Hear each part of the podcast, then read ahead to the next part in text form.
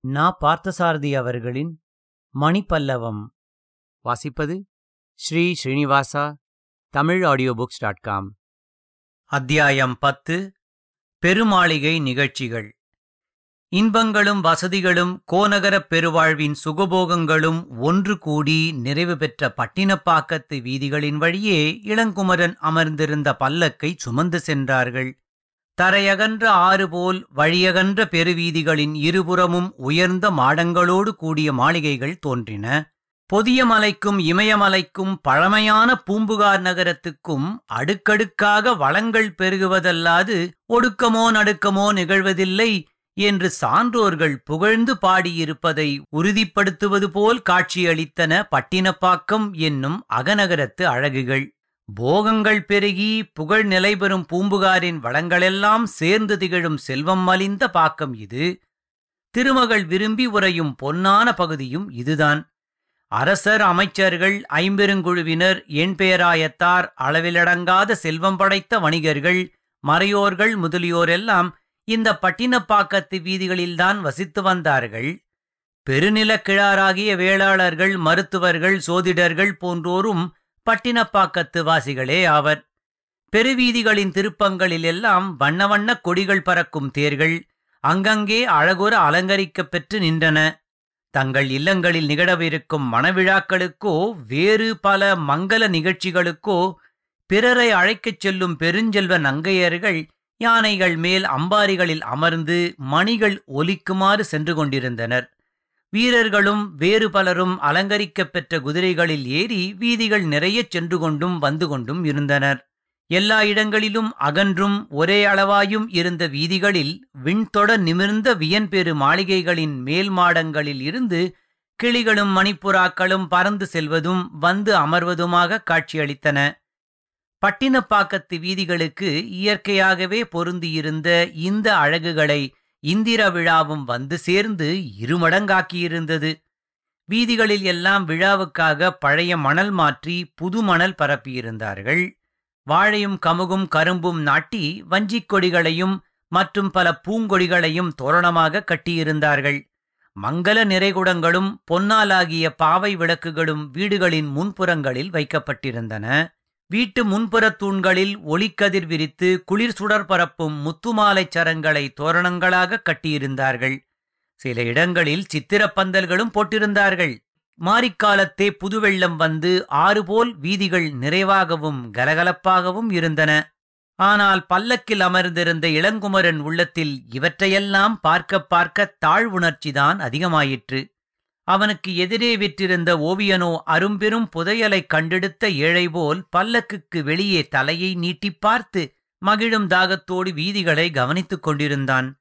முன்னால் சுரமஞ்சரி என்னும் அந்த பெண்ணின் பல்லக்கும் அதைத் தொடர்ந்து இரண்டாவதாக இளங்குமரனும் ஓவியனும் இருந்த பல்லக்குமாகச் சென்று கொண்டிருந்தன.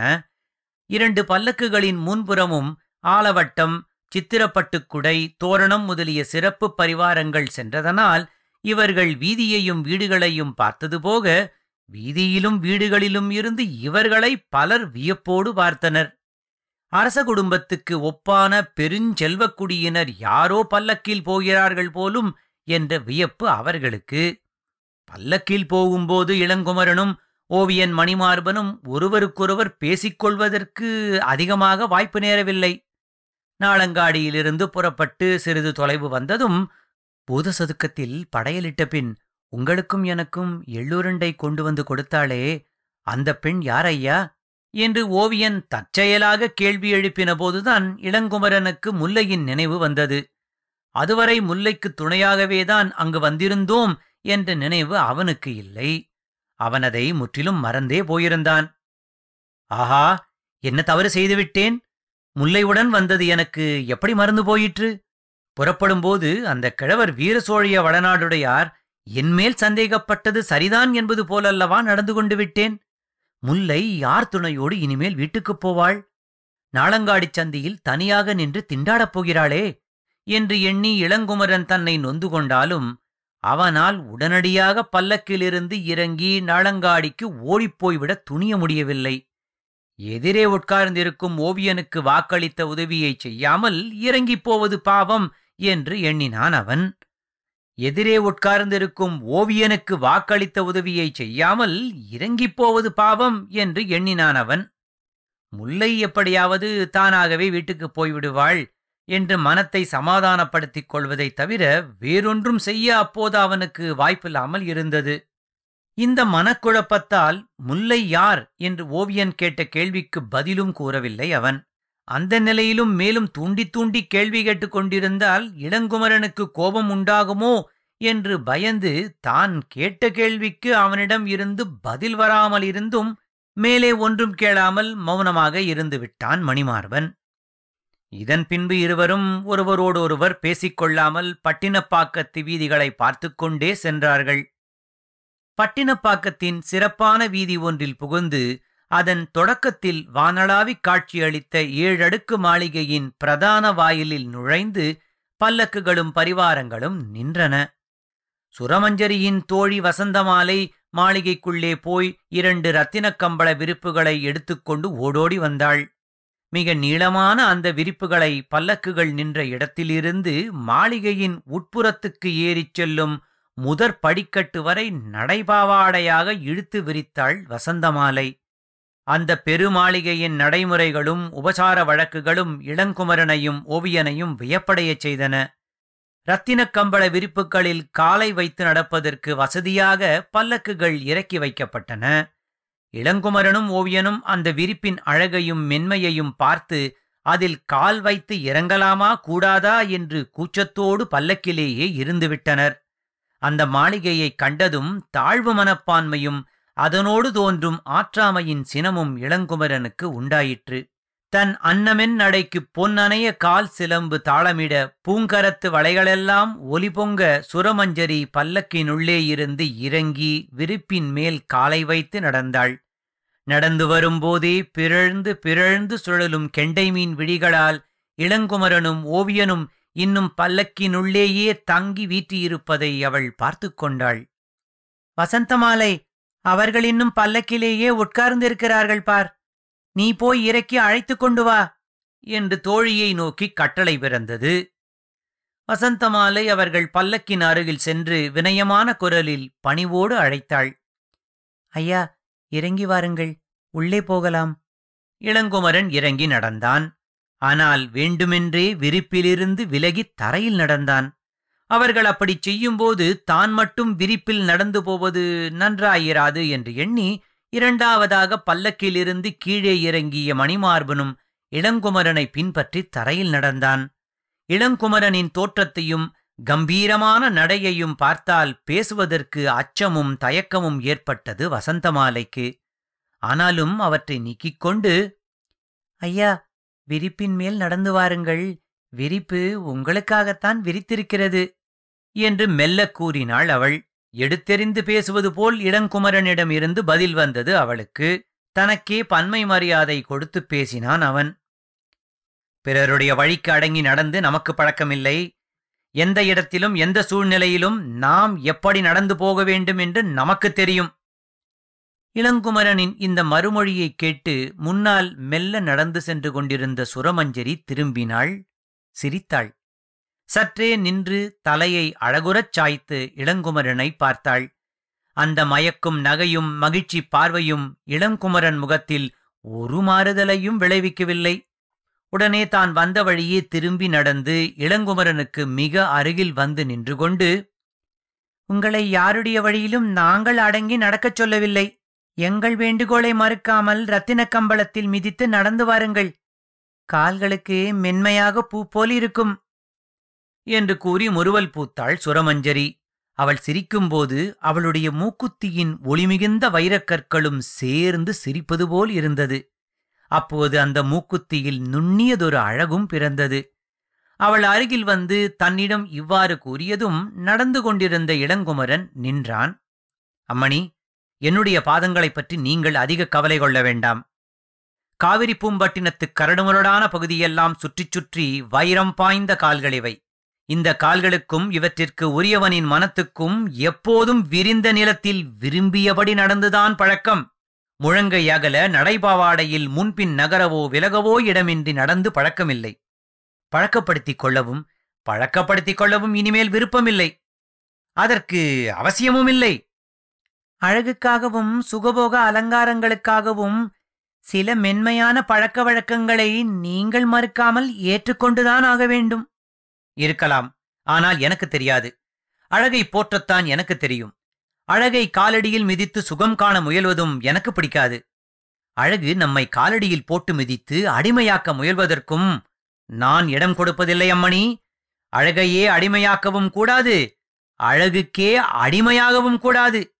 தேவையா தேவையில்லையா? அவசியமா அவசியமில்லையா? என்று சிந்தித்துப் பாராமலே பொருத்தமின்றி எத்துணையோ சுகபோக அலங்காரங்களை பட்டினப்பாக்கத்து பெருஞ்செல்வர்கள் அனுபவிக்கிறார்கள். அவற்றை மதித்து வரவேற்க ஒருபோதும் என் மனம் துணிவதில்லை. இந்த மாளிகையைச் சேர்ந்த மதிப்புக்குரியவர்களையும் புதிதாக வருபவர்களையும் வரவேற்பதற்கென்றே இங்கே சில உபசார முறைகள் இருக்கின்றன. அவற்றை புறக்கணிக்கலாகாது. உங்கள் உபசாரங்களை ஏற்றுக்கொள்வதற்கு நான் இந்த மாளிகையின் விருந்தினனாக வரவில்லை அம்மணி. இதோ என் பக்கத்தில் நிற்கிறானே இந்த ஏழை ஓவியனுக்கு நூறு பொற்கழஞ்சுகள் கிடைக்க வேண்டும் என்பதற்காகத்தான் வந்திருக்கிறேன். ஓவியம் வரைந்து நிறைவேறியதும் நான் போக வேண்டும். அவ்வளவு அவசரமா உங்களுக்கு? அவசரமில்லாத எதுவுமே என் வாழ்க்கையில் இருப்பதாக தெரியவில்லை அம்மணி. என் வாழ்க்கையே ஒரு பெரிய அவசரம். என்னை தேடி வரும் ஒவ்வொரு நிகழ்ச்சியும் ஓர் அவசரம். நான் தேடிக்கொண்டு போகும் செயல்களும் அவசரம். என்னுடைய ஒவ்வொரு நாளும் ஒவ்வொரு நாழிகையும் ஒவ்வொரு வினாடியும் எனக்கு அவசரம்தான். நானே ஓர் அவசரம்தான். தயை கூர்ந்து விரைவாக படத்தை வரைந்து கொண்டு என்னை அனுப்பும்படி செய்தால் நல்லது. உங்களிடம் நிதானம் குறைவாயிருக்கிறது பொறுமை சிறிதுமில்லை. தெரிந்து சொல்லியதற்கு நன்றி. ஆனால் இவற்றையெல்லாம் எடுத்துச் சொல்லித் திருத்த தகுதி வாய்ந்த பெரியவர்கள் எனக்கு இருக்கிறார்கள். நீங்கள் இந்த பொறுப்பை எடுத்துக்கொள்ள வேண்டாம். உங்கள் காரியத்தை பார்க்கலாம். அவளுக்கு இளங்குமரன் சுட சுட பதில் கூறினான். எத்துணை முறை சிரித்து சிரித்து பேசினாலும் தன்னைப் பற்றிய நளினமான நினைவுகளை அவன் மனத்தில் பயிர் செய்ய முடியும் என்று தோன்றவில்லை சுரமஞ்சரிக்கு. இளங்குமரன் அழகுச் செல்வனாக இருந்தான். ஆனால் அந்த அழகு நிலத்தில் அவள் இறைக்க முயன்றும் குன்றாமல் அகம்பாவம் ஊறிக்கொண்டிருந்தது. அது வற்றினால் அல்லவா அங்கே அவள் பயிர் செய்யத் துடிக்கும் இனிய உறவுகளை பயிர் செய்ய முயலலாம்? சுரமஞ்சரி அவனிடம் தனக்கு ஏற்பட்ட ஆற்றாமையை வெளிக்காட்டிக் கொள்ளாமல் வசந்தமாலை இவரை வற்புறுத்தாதே எப்படி விரும்புகிறாரோ அப்படியே நடந்து வரட்டும் என்று சொல்லிவிட்டு வேகமாக முன்னே நடந்தாள். இளங்குமரன் தன் போக்கில் மணிமார்பன் பின்தொடர கம்பீரமாக வீரநடை நடந்து சென்றான். மாளிகையை சூழ்ந்திருந்த பூம்பொழிலில் மயில்கள் தோகை விரித்தாடிக் கொண்டிருந்தன புள்ளிமான்கள் துள்ளித் திரிந்து கொண்டிருந்தன. சிறு சிறு பொய்கைகளில் அல்லியும் கமலமும் குவளையும் நிறைய பூத்திருந்தன. அழகுக்காக மரஞ்செடி கொடி வைத்து செயற்கையாக கட்டப்பட்டிருந்த செய்குன்றுகள் அங்கங்கே பூம்பொழிலினிடையே இருந்தன. மணிமார்பனோடு பூம்பொழிலைச் சுற்றி பார்த்துக் கொண்டிருந்த இளங்குமரன் மணிமார்பா இங்கேயே ஓரிடத்தில் நான் நின்று கொள்கிறேன். நீ ஓவியத்தை நிறைவு செய்யத் தொடங்கு. நமக்கு மாளிகைக்குள் என்ன வேலை? இங்கே வைத்தே படத்தை முடித்துக் கொடுத்துவிட்டு புறப்படலாம் என்றான்.